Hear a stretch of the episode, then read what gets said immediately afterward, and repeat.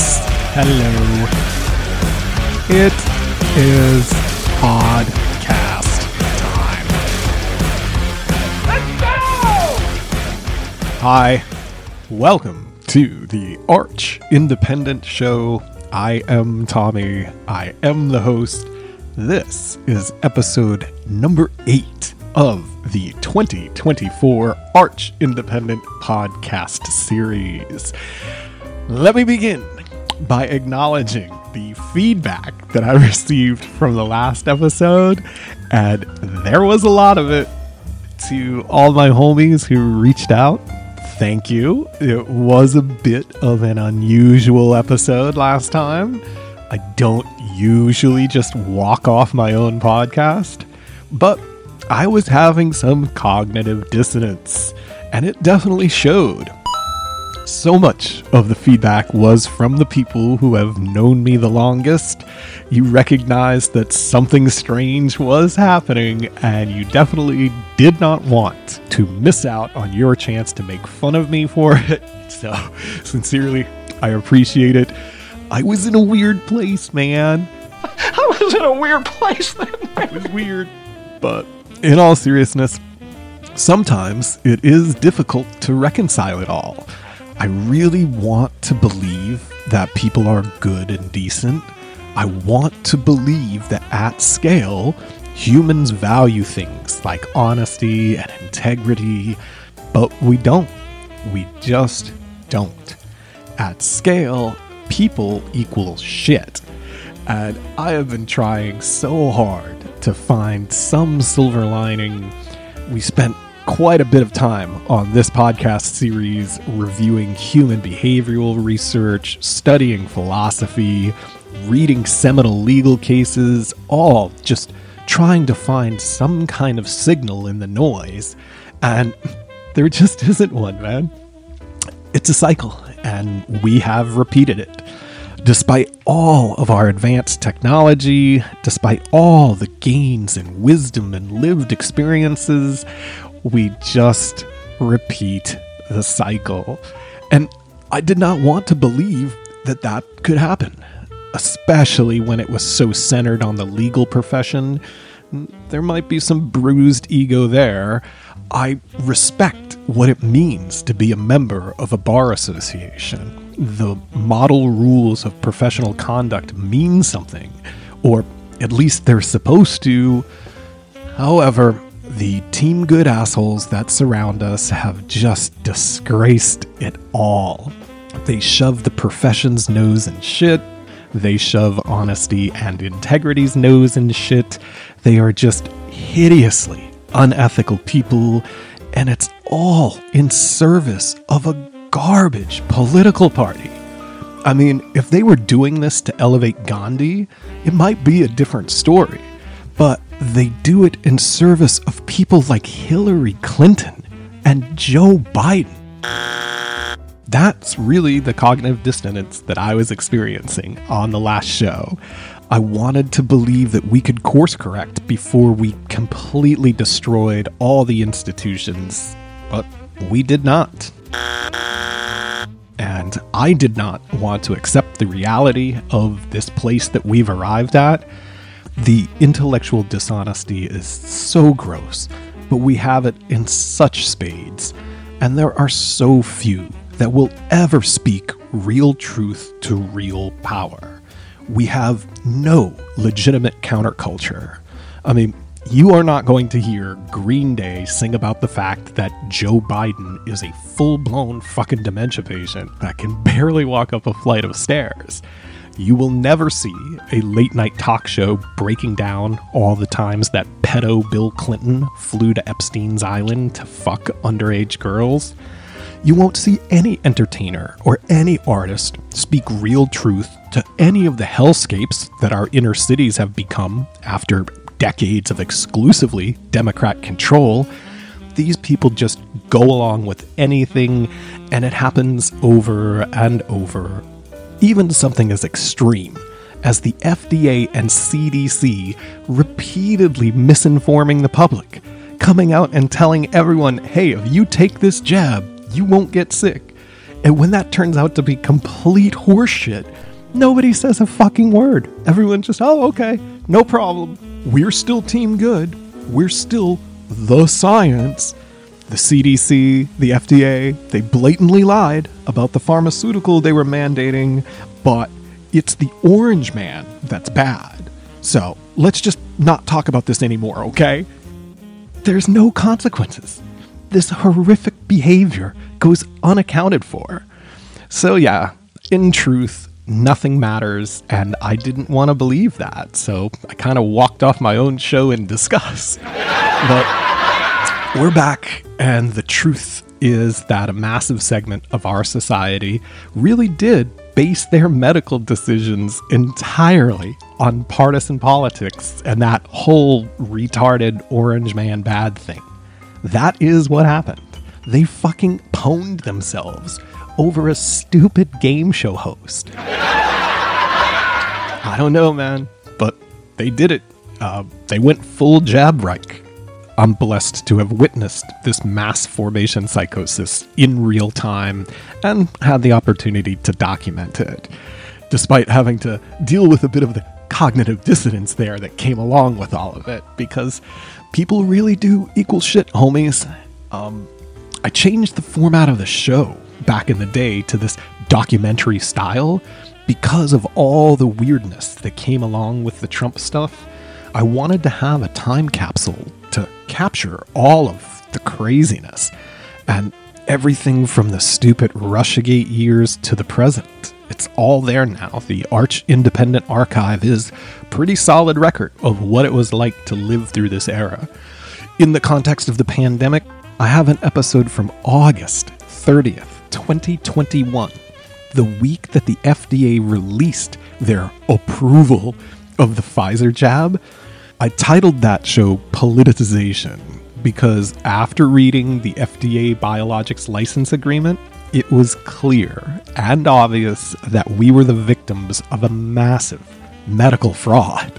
But instead of simply reading the documentation, understanding the actual science, and then speaking honestly about it, people defaulted to politics.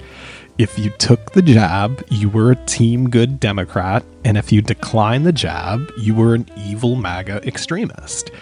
The mass formation psychosis was just insane. And again, I realized that nobody's ever going to be honest about that. They will never admit that, yeah, I based my medical decision on MSNBC and the Joe Biden administration. But so many people really did choose Jab Reich based on that whole moronic team good versus MAGA dynamic. Probably don't need to tell you how sick and deranged that is. But the dominant culture leftists went ahead and they put themselves on a phony pedestal. They convinced themselves that they were all knowing, all righteous heroes of the world, and that anyone who dared defy them would be punished severely. And I would prefer not to live in that stupid left first right paradigm, but that's what it was. However, it's also the same thing that we have always done throughout human history. Over and over, the dominant culture always seems to behave this way. I mean, it would have been fine if they just based their own medical decision on being a psychotic partisan idiot, but they could not stop there. They had to demand that everyone take the team good juice. And it was such an incredible moment in history to live through, especially when I had actually read the BLA in August of 2021 and I knew they were all just talking out their ass. It, it's mind numbing. I put it on tape. I fired up these microphones and documented just how crazy and unscientific the Team Good Jab was because I stuck to the legitimate science, everything in my August 2021 podcast stands the test of time. You can play that show right now and you will get truthful, accurate information, whereas the rest of the world was off in la la crazy land.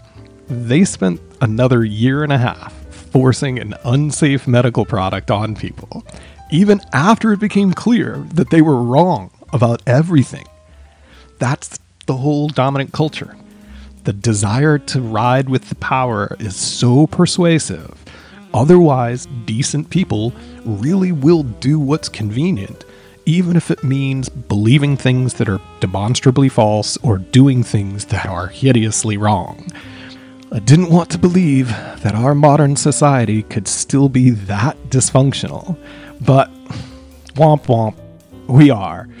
The truth is, people equal shit and we ain't gonna make it. How's that for an uplifting show open?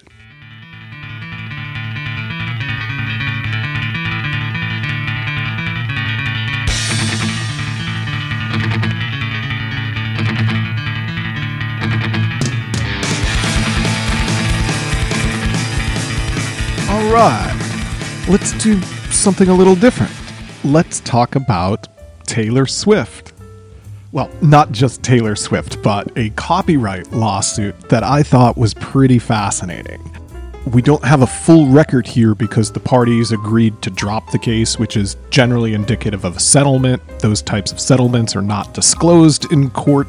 We are in U.S. District Court with Judge Michael Fitzgerald, and he signed an order to dismiss a lawsuit by Sean Hall and Nathan Butler.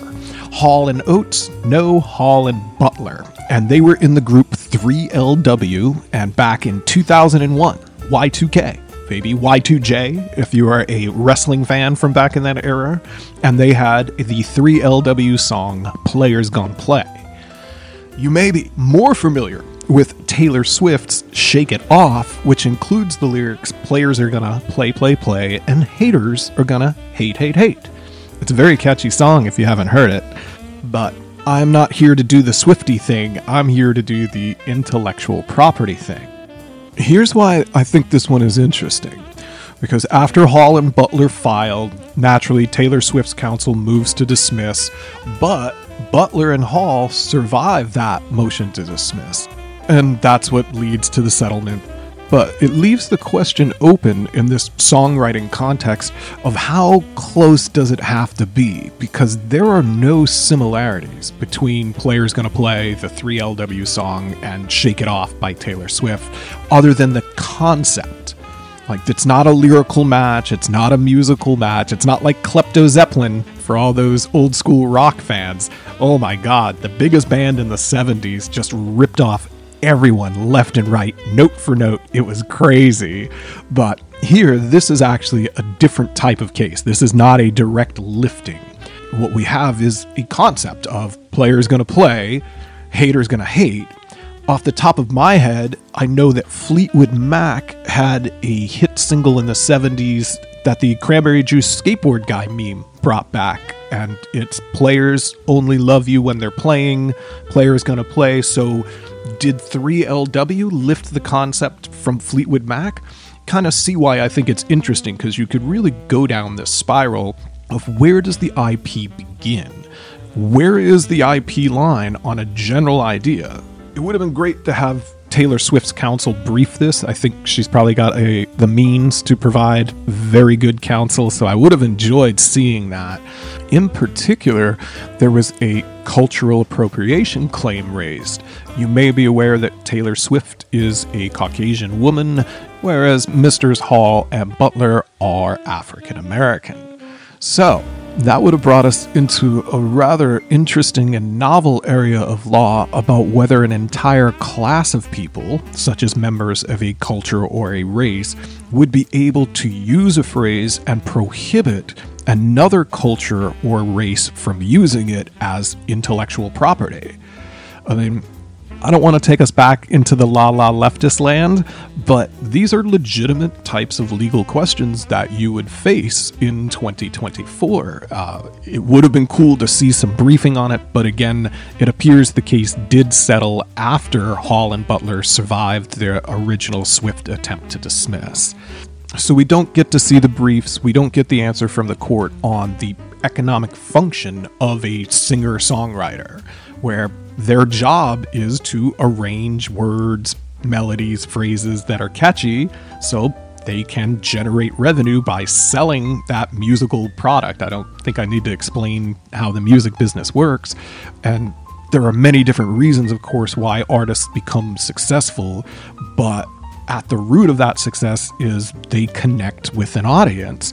We did get a couple of statements from Swift in the initial motions, and paraphrasing her, I recall hearing phrases about players play and haters hate from my childhood while attending school in, God, I'm never going to get this right, Wyomissing Hills, and in high school in Hendersonville. Continuing paraphrase so I can get through it quickly, these phrases were akin to other commonly used sayings like don't hate the player, hate the game, take a chill pill, and say it, don't spray it. End of paraphrase. So, really interesting. There again is that question where does the IP kick in on something as conceptual as say it, don't spray it?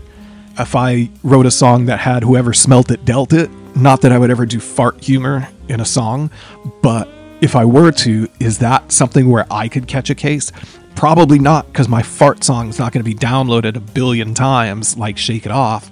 But given the amount of wealth that Miss Swift has attained, I imagine we might see more of these types of IP lawsuits in the future.